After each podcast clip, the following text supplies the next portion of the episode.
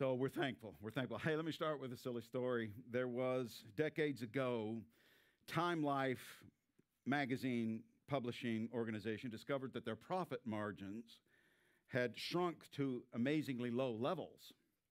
So, to remedy this situation, they hired 350 staff members that were commissioned to write these heartbreaking pleas to the readers whose subscriptions were about to expire. Letters saying things like, Will you dare face your children without Time magazine on your coffee table?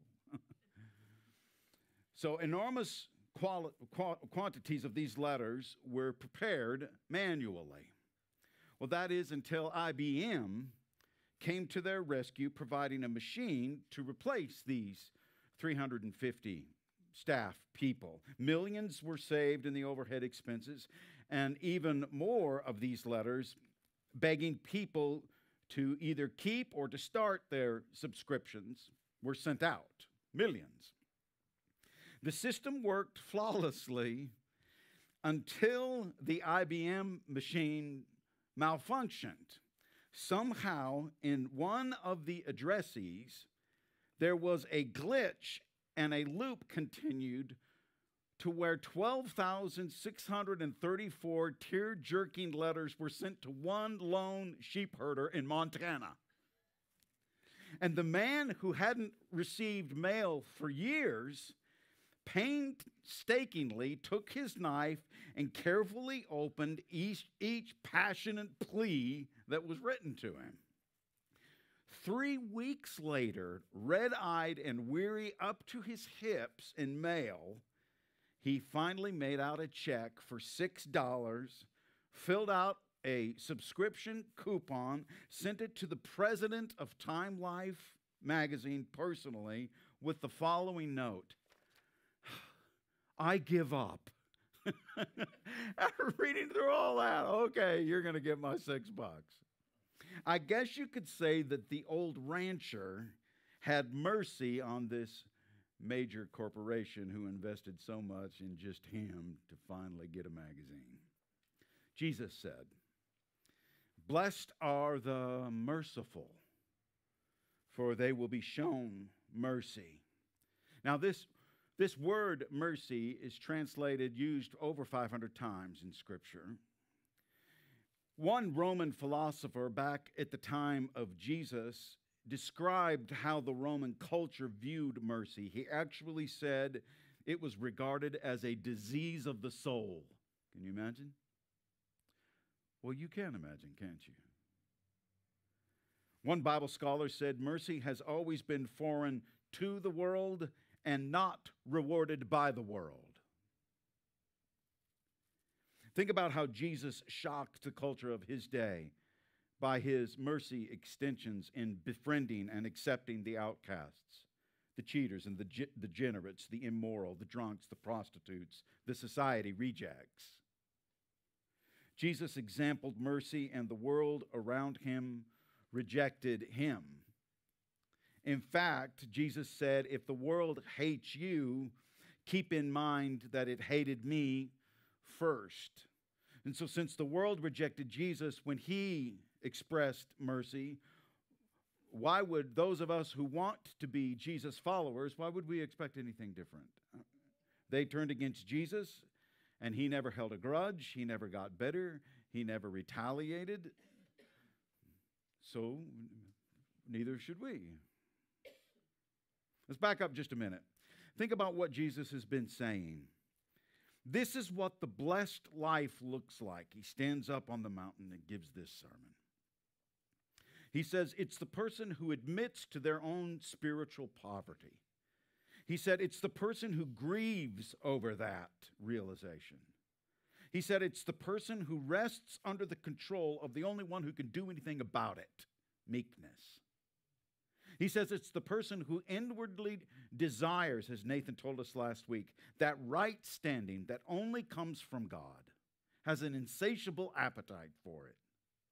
And now Jesus says the blessed life, who has received this mercy, now extends it to others. And the mercy that Jesus is talking about literally means to view life and feel what someone is going through and then respond accordingly.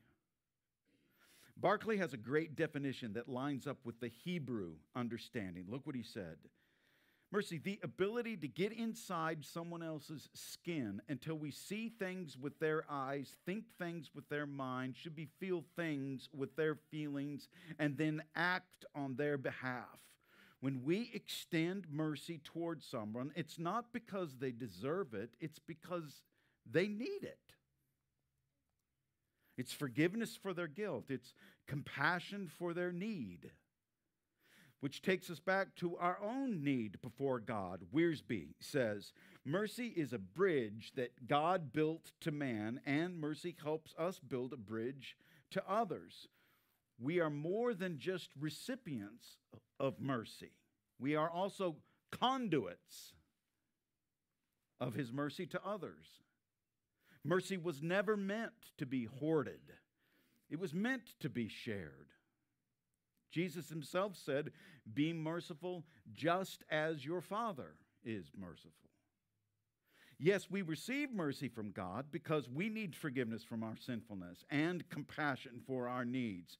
And what we have freely received, so we freely give. Extending to mercy to other people for, for those of us who are wanting to be Christ followers, that's not an option. You're not even supposed to have to think about it. It shouldn't be a decision that you have to continue. It's a given. You're a Christ follower. You give mercy. What God has done for us, it's what we do for others. It's just like love in that aspect. It's not an option.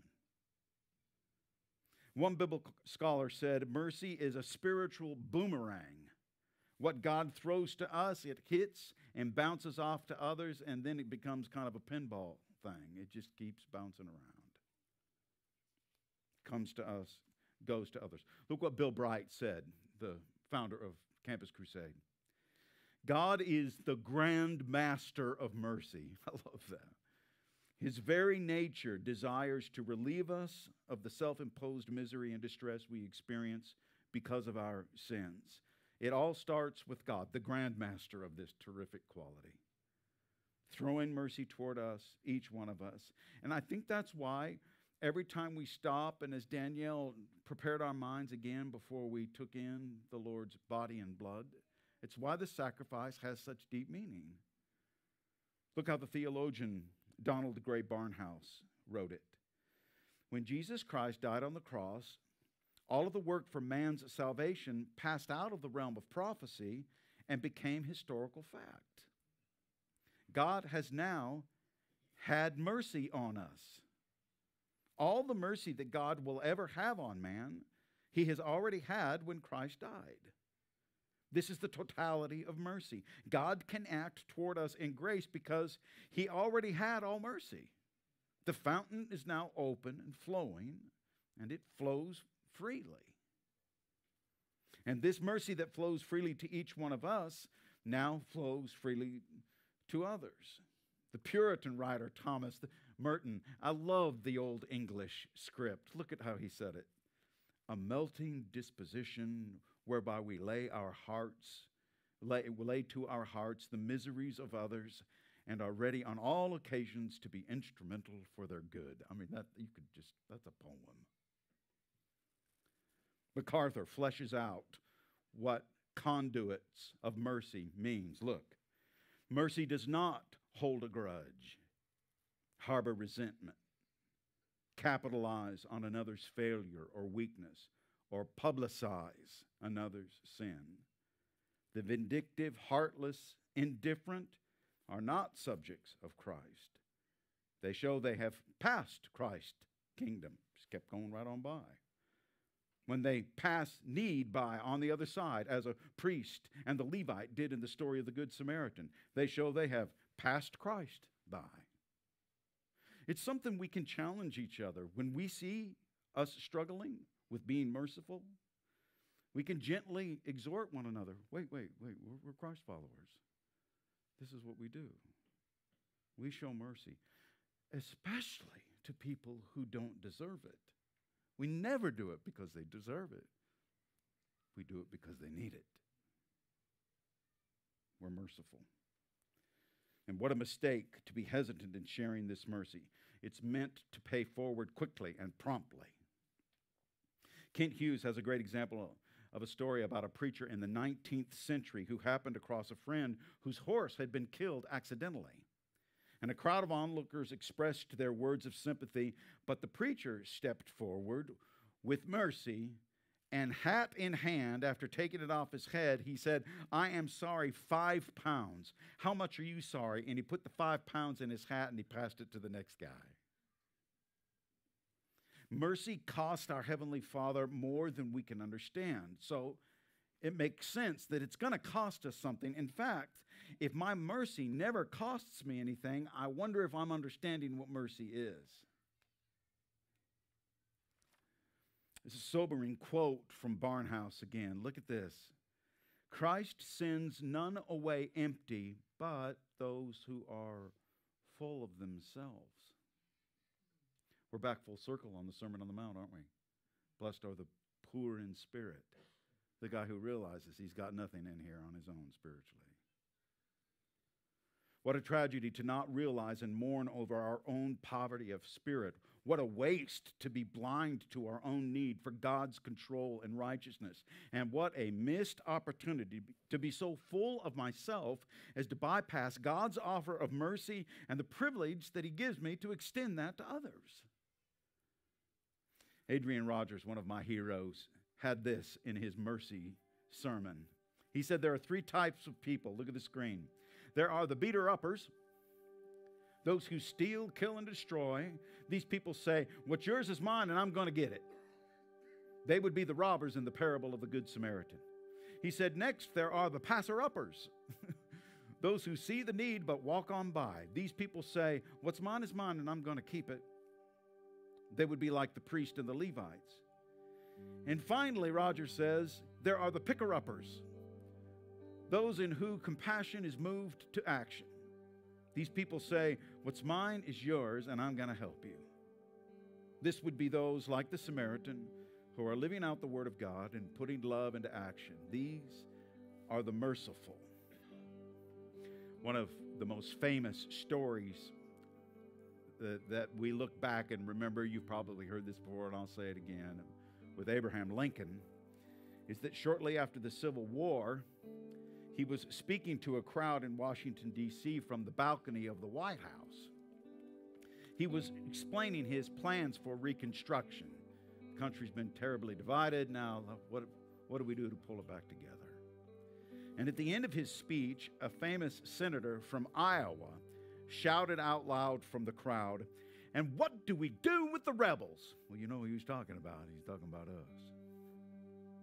And the crowd kind of worked into a bit of a frenzy, and they all shouted back after that senator from Iowa, Yankee. After he shouted that thing out there, they all responded, Hang them! Hang them! That's what we do with the rebels. We hang them! And the story is told that in this moment, Lincoln's young son, Tad, who was 11 years old at the time, was standing right next to the president on the balcony as he was delivering this speech. And he looked up at his dad and he said, No, Papa, no, not hang them. Hang on to them. And Lincoln smiled and said, That's it. My son Tad has the answer. We're not going to hang them. We're going to hang on to them. And so the country started to mend. That's mercy. You're blessed if you're merciful. It's proof that you've received mercy.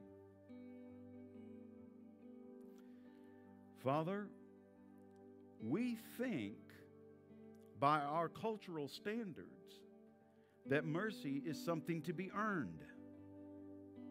We think we've got to see something in that person before they're going to get any mercy from us. But if that would have happened with us, if you would have waited for us to respond. Why, our response would have always been less than it should be, and we never would have received mercy. But as was so beautifully illustrated this morning, when we were in our shame and hiding, you came and found. Make us those kind of people. Make us merciful in our marriages. Make us merciful with our children. Make us merciful with our parents, with our friends, with our coworkers. Let this be a moment where we decide we're not going to weigh whether or not we're going to be people of mercy. We are merciful people. That's what we do first. It's our first response. We show mercy.